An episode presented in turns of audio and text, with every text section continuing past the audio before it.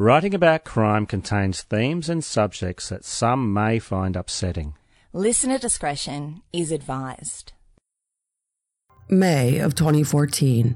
After being employed with the CBC for 14 years, Canadian broadcaster Jian Ghomeshi tells his superiors, executives for the public broadcaster, about an ex girlfriend who's on social media threatening to make public embarrassing details of Jian's sexual preferences and lifestyle. She's claiming that he's into rough sex and other proclivities. He is adamant that he's doing nothing wrong. In June of 2014, Jian Ghomeshi shares a letter with the same executives.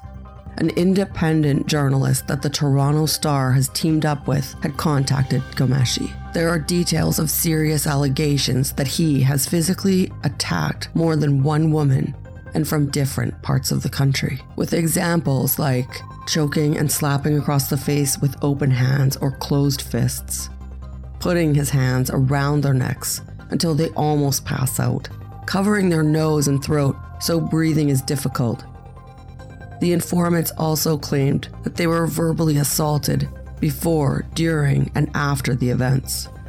The females all stated clearly that they in no way offered any consent to the behaviors. The letter was offering Jian Ghomeshi the chance to explain the situation and offer his side of the conversation.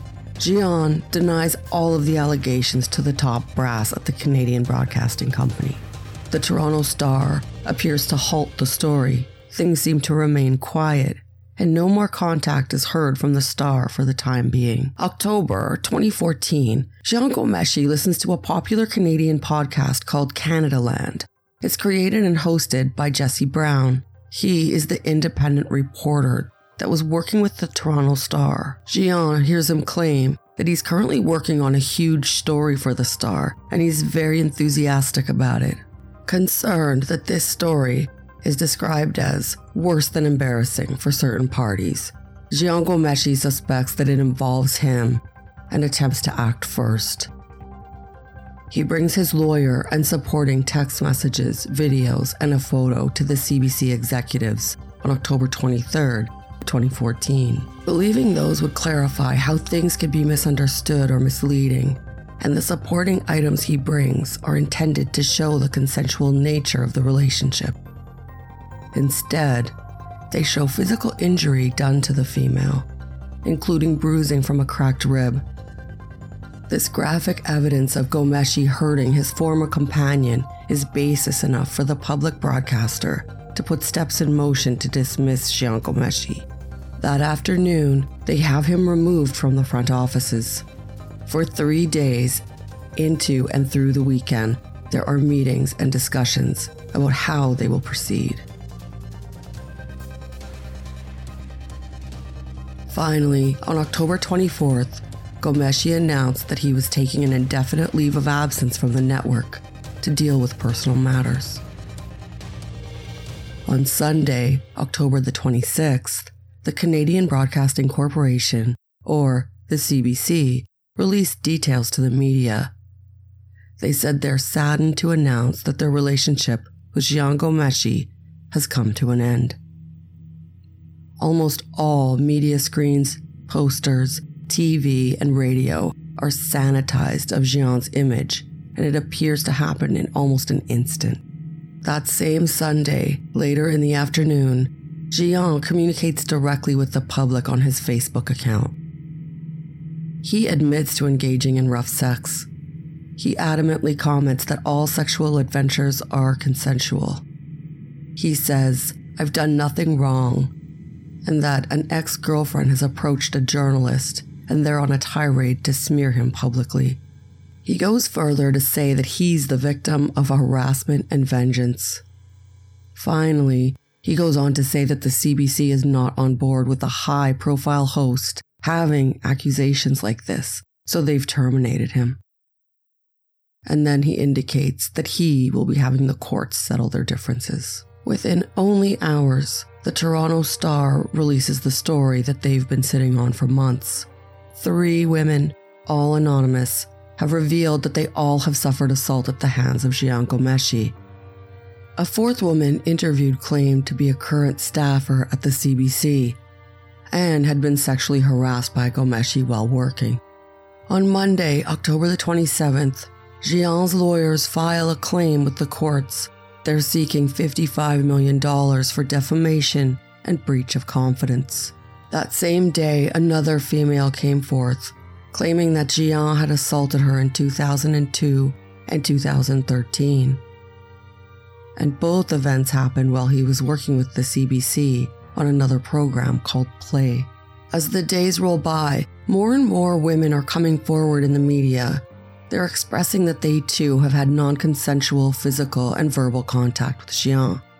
Two of the ladies reveal their names in an attempt to show solidarity and support for the other women who may come forward.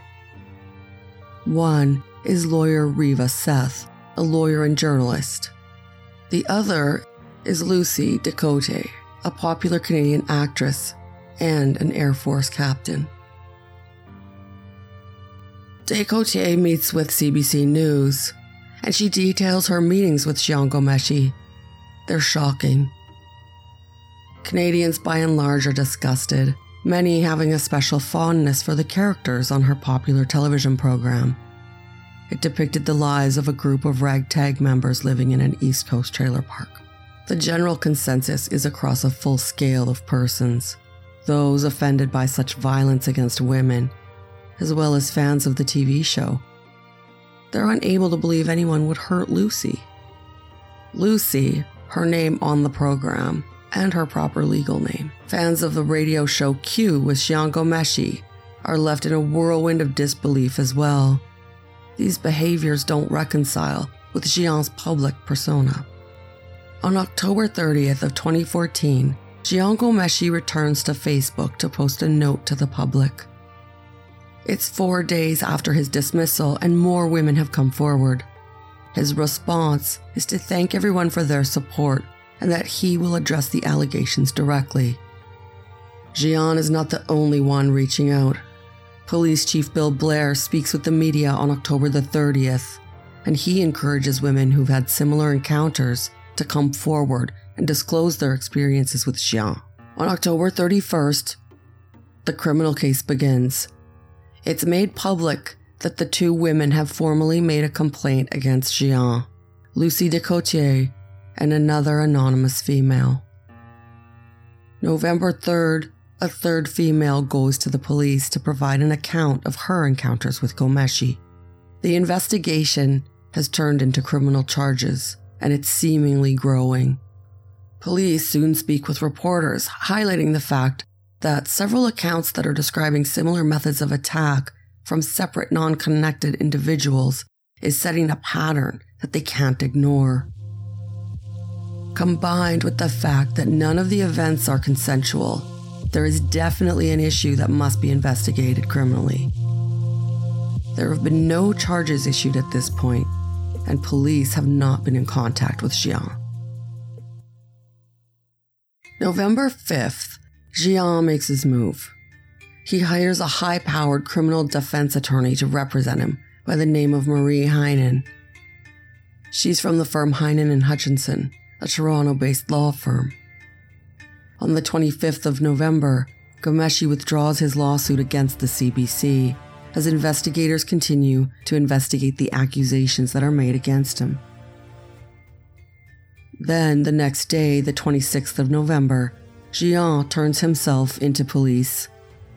He's charged with four counts of sexual assault and one count of overcoming resistance by choking. It is a media frenzy.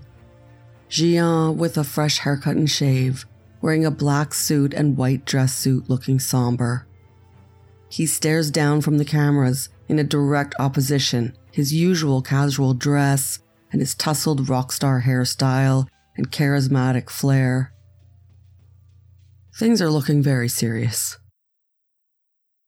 Jian is released that day on $100,000 bail, and conditions include submitting his passport to the courts and agreeing to stay at his mom's house for the duration of the trial. On January 8, 2015, more charges are coming in. Three new charges of sexual assault from three separate women are brought against Jian, and he appears in court to have those charges read. The following May, the case is reviewed by the Crown. In some countries, this would be similar to the district attorney's office. And it's decided that two counts of sexual assault will be dropped due to the limited chances that those charges would result in a conviction.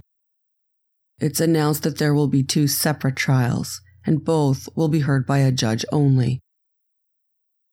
October 31st, news emerges that a Carleton University in Ottawa is beginning to review its internship records going back to 2004 to 2005.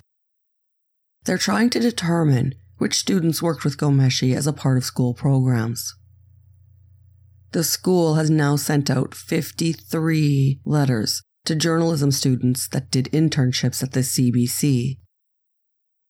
In an email to the faculty, staff, and students, the university encouraged anyone that requires support to seek out resources, such as the school's sexual assault support services and health and counseling services. This review surfaces after the emergence of a Twitter account called at Big Ears Teddy, which sent tweets in April that accused Ghomeshi of violent behavior.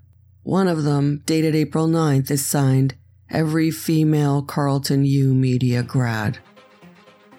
October 1st, Jian Ghomeshi appears in a Toronto provincial courtroom again. Pre-trial runs for two days, and Jian pleads not guilty to all charges against him. The first trial date revolves around three witnesses and four counts of sexual assault, and one of choking to overcome resistance. Jian Ghomeshi, born in London, England, to Iranian parents, Farhang, or Frank, a civil engineer, and Azar, or Sarah, is a known face in the arts and music scene here in Canada. He, a self proclaimed theater geek, musician, and broadcaster for over 32 years. As a child, he suffered bullying, being referred to as Blackie. Raised in a Muslim home, his family was secularist. He was familiar with the celebrations that we all know Christmas and Easter. At age seven, Jian's family moved to Canada to join his father, Frank. Frank had headed to Canada previously to the family, and he secured a job there, set up an apartment in Ontario and then once the family arrived, they all relocated to Thornhill. Ghomeshi was said to be self conscious of his appearance and his East London accent. He was aware that he was different, even though he resided in a normal area with normal houses, lawns, trees. He still was going to great lengths to fit in. This is notable to me Ghomeshi himself wrote that to ensure social credibility, he would keep his clothes smelling of cigarette smoke, even though he was a non smoker. By grade 9, Jian was very interested in music. He liked bands that seemed advanced for his young age. In the era of 80s pop, he was listening to David Bowie, Talking Heads, and even Rush. He wrote of this in his book titled 1982. He wrote this. Just as the smell of smoke from his clothing, I smell smoke from his tape deck. Regardless, it's my suspicions against his word, so I guess we'll have to decide in the end who has more credibility. But this won't be the first time that a female's credibility will be stacked up against Jian Ghomeshi, and I am going to tell you all about it. So please, don't leave me. Young Jian Ghomeshi completed secondary school after he was a student council president. His older sister was on her path to becoming a professor of linguistics, but Jian had other designs. His parents were supportive as he started off to York University in 1985. His time there was marked by a couple of notable incidents. One former student recalled that in 1988, residence advisors had warned a group of students that Ghomeshi had allegedly hit some of his fellow students, and they warned them to be cautious around him. He was in the theater program and graduated with his bachelor's degree in political science and a double minor in history and women's studies. In 1989, Ghomeshi unsuccessfully attempted to overthrow the student government at York, and in 1990, he was elected president of the Council of the York Federation of Students. He had a record breaking number of votes. As president, Ghomeshi promised increased funding for the Women's Center. He supported increased safety measures for women on campus and co founded a pro choice network. This garnered his reputation as a male feminist.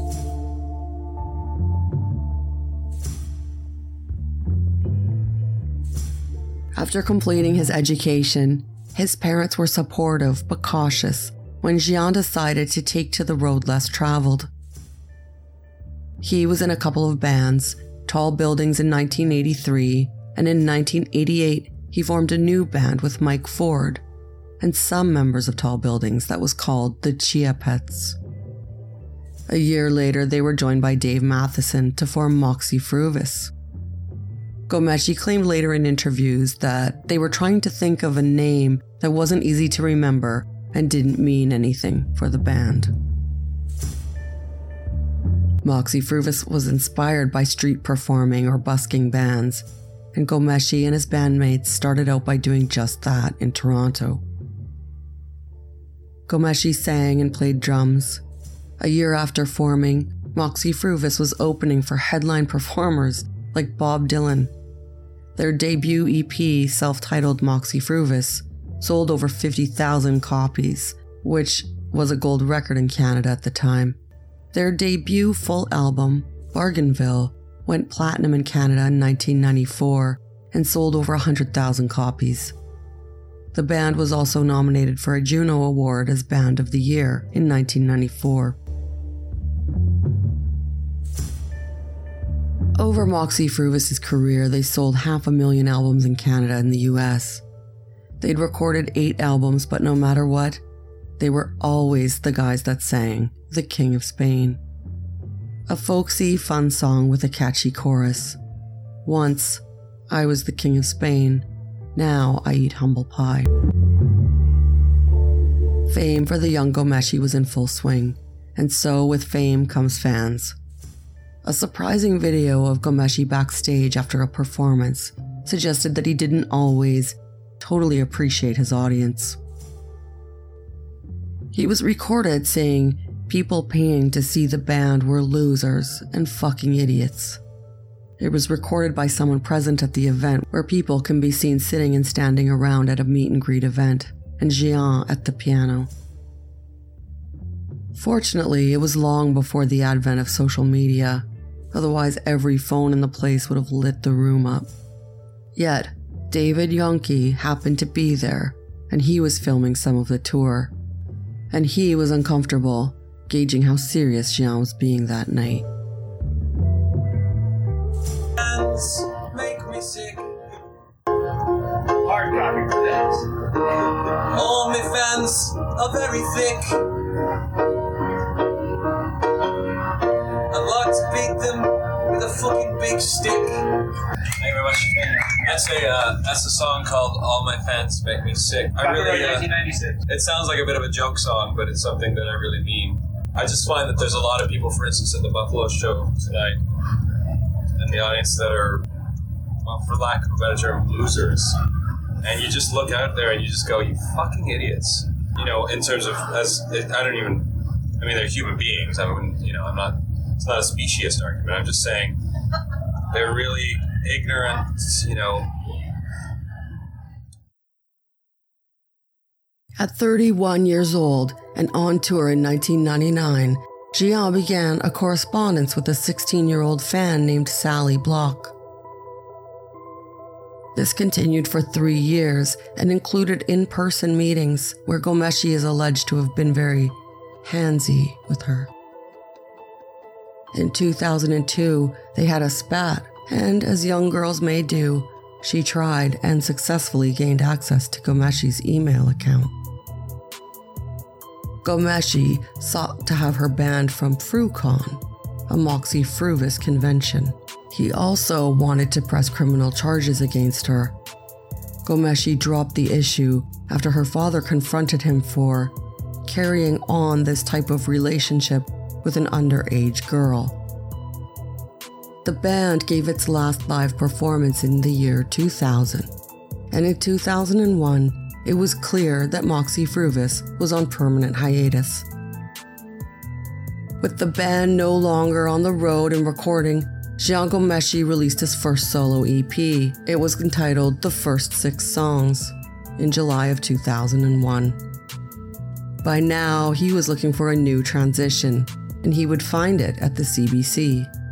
Jian's love of music and history, as well as his political leans, and even his cool haircut, created a new darling of the CBC. The first venue was Play, an arts and culture program highlighting the arts with interviews and commentary. Jian's style and natural presence made him very likable, and he was really sharpening his chops, getting ready for a show that he had pictured in his future. We are young, we are alive, it's almost spring, and this is the time for play.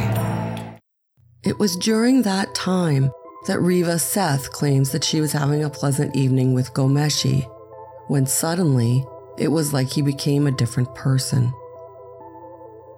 She's quoted as saying, Jian had his hands around my throat and he had pulled down my pants, and he was aggressively and violently penetrating me with his fingers.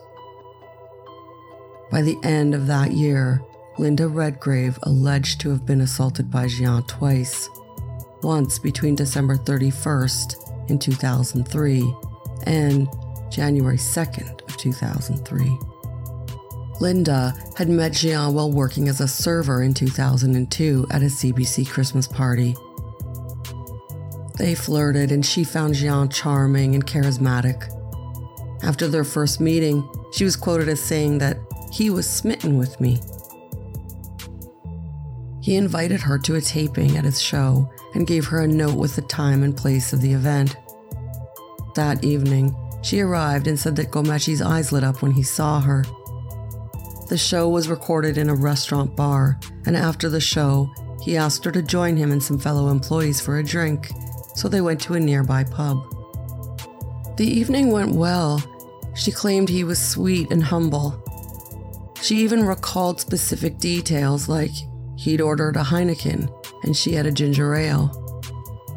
She thought he was funny and intelligent, and even went as far as saying he'd already impressed on her that he was a nice person. A short time later, he drove her to her car. She said he was driving a bright yellow Volkswagen Beetle. She recalled in court over 10 years later that this was a Disney car and also called it a love bug. It made an impression. She had pegged him as someone who would drive around in a Hummer or some such vehicle. The love bug made a serious impression of his softness and kindness. It made her feel safe when they arrived at her parked car, they sat and talked. He was flirtatious and playful. He asked her to undo some of the buttons on her blouse and she declined. She did say, however, that she was flirting with him. They started kissing, and she claims that he suddenly grabbed hold of her hair and then yanked it very hard. The thought ran through her mind what have I gotten myself into here? She later described the yank as painful. Jian asked her if she liked it like that, or some such. Afterwards, they sat and talked for a while longer, and he kind of changed back into being very amicable. It was confusing for Linda. She was unable to decide if he just didn't know his own strength and had no intention to be so aggressive, they kissed goodbye, and she got into her car and, kind of dumbfounded about what just happened, she went home. She was still unsure if he intended to hurt her. She was still attracted to Jian. She was separated from her husband then, and she confided to some that she was interested in possibly dating Jian. She went to another taping of Play, where she later said she had a nice evening with him, and he was very, very nice, and it was basically uneventful. She was reassured that there was no reason for caution around him. During the first week of January 2003, she met with Jian again, this time bringing a friend, and she recounted that he was happy to see them. After the show, they all headed over to the same pub that they'd been to before, and they stayed less than an hour. After some flirting, Linda and her friend were both asked if they would like to go back to Jian's place with him. Linda was excited too, but her friend decided to go home instead, so Jian and Linda were off to his place. He made her a drink and was playing music while they talked on the couch.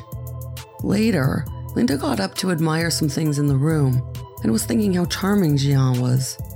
And then suddenly, out of the blue, he came up behind her he grabbed her hair and pulled it, and then punched her in the head several times. And she said he pulled her to her knees. The force of the punches was significant, and she related this sensation to that of walking into a pole. She thought she was going to pass out. And then, again, as the rage subsided and Jian calmed down, he told her, You should go now. I will call you a cab. She waited for her cab to arrive and said later it was like being thrown out like trash. She said she never considered calling the police because she didn't think anyone would listen to her. She then later claimed in court testimony that she never saw Mr. Ghomeshi again after that incident. Almost 10 years later, when Toronto Police Chief Blair publicly encouraged people with complaints about Jian Ghomeshi to come forward, she decided to tell her story.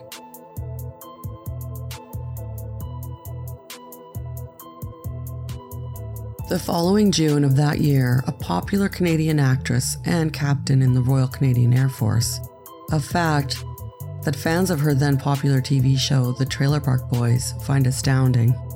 Lucy DeCoutere, her real name was Lucy on the TV show, found herself at the Banff Film Festival. Later, a fellow cast member would disclose that Lucy didn't date much.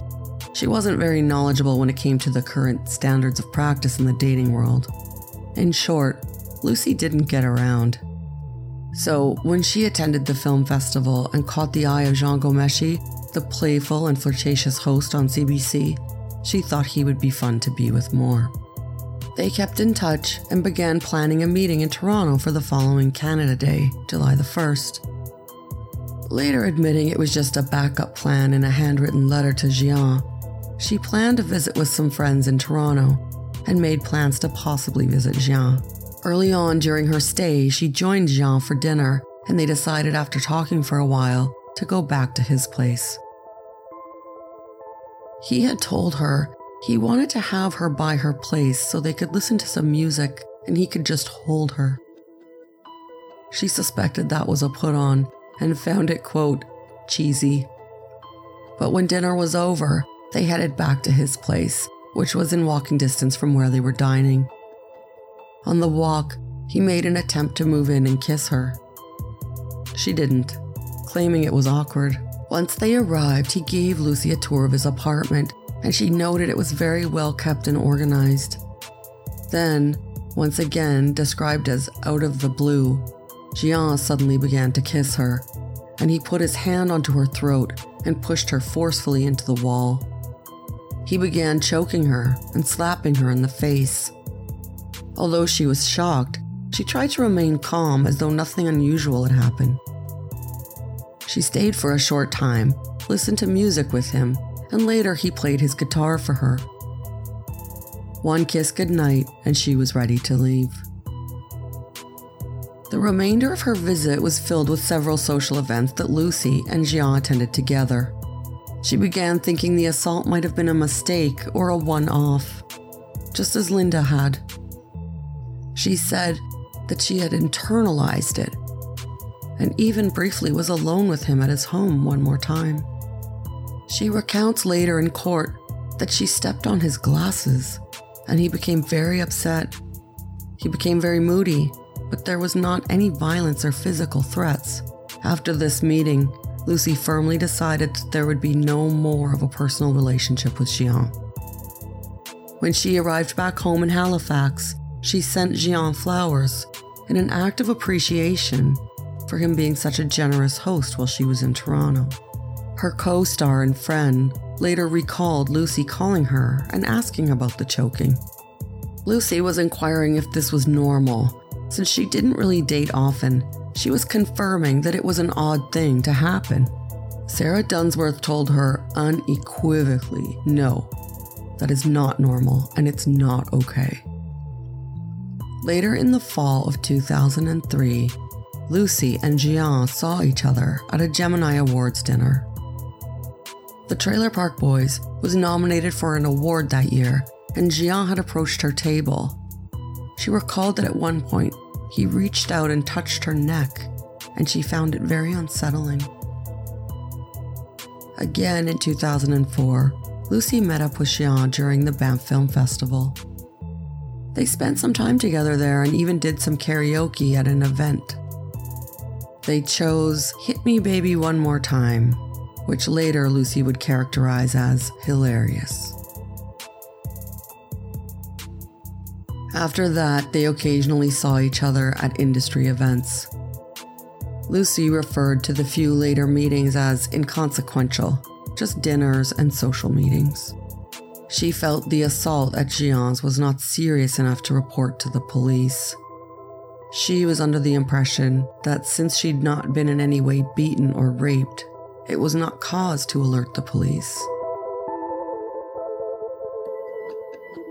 When it became known that Jian Ghomeshi was terminated from the CBC, Lucy DeCoutere came to Toronto planning only to speak to the media on her experiences with Jian, and she gave numerous interviews in Toronto to the media.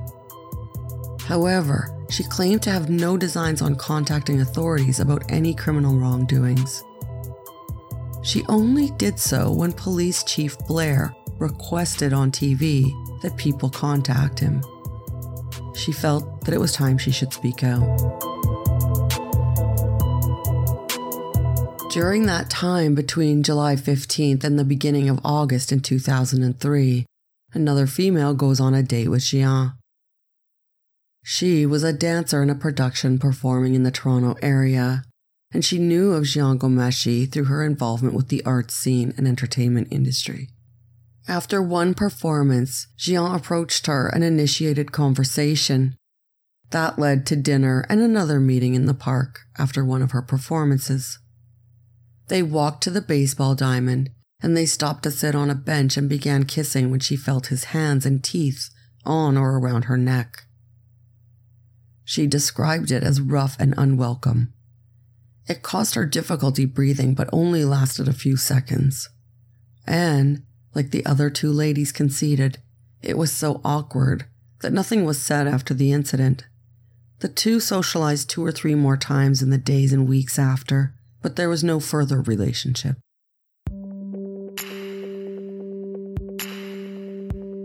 Play won Jian and the CBC a Gemini Award in 2005 for the Best General Human Interest Program.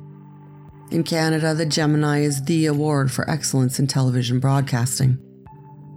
Jian was also doing weekly entertainment reports for Canada Now and wrote pieces for the Toronto Star and the Globe and Mail. Then, in the fall of 2005, Jian Ghomeshi began hosting a program called the National Playlist. After that run, on April 16, 2007, Jian was made the host of Q. In the words of Joseph Brean, a journalist at the National Post, he became famous as the coolly insightful host of Q, a marquee interviewer with a mellifluous voice that he would tune to the cadence of his guest, fostering a sense of intimacy. As the host of Q, Ghomeshi interviewed a range of musicians, artists, actors, and other notable figures. A list that would include Woody Allen, Paul McCartney, Salman Rushdie, Jay Z, Leonard Cohen, Drake, and even Barbara Walters. If, you, if by what you do, you are moving the story along, uh, you're a very good reporter. But that does not mean that you are necessarily uh, pandering to them. It works both ways. I'm being told we, we, we uh, it's uh, so much I, I, have to ask you, as you as you might imagine. Uh, see, this is what happens when so, you write a 600 page book. Why don't I just come back someday? you, anytime. we wouldn't we wouldn't mind having you here for that. It's a great pleasure, Barbara Walters. Thank, Thank you. you. for this. You're a very good interviewer. Uh, you say that to all the boys. No, I don't, and you are. Thank you. A former Q producer told the National Post that her three years working for Ghomeshi were hellish. She claimed, We were always on pins and needles, and we were always scared. Jian had created this environment of tyranny. No one was standing up to him, and everyone enabled his behavior. She went on to claim that in 2010, Ghomeshi said he wanted to hate fuck her and then groped her buttocks. She said she told the show's executive producer, who said there was no reason to confront the host. The producer told her, He's never going to change, and you are a malleable person. Let's talk about how you can make this a less toxic work environment for you.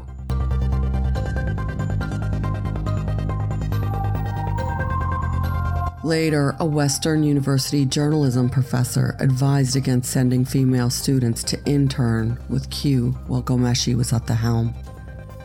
The professor, Jeremy Copeland, based his warning about Q on allegations that Mr. Ghomeshi inappropriately touched a recent Western graduate.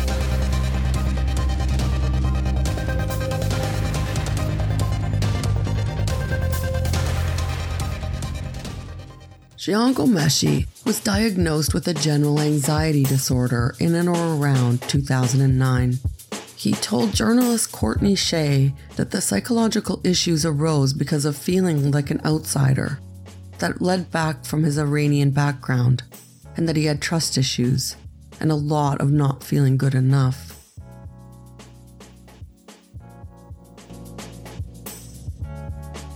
At the urging of his therapist, Jian Ghomeshi purchased a teddy bear to replace his childhood toy and help him deal with his anxiety. He names the bear Big Ears Teddy.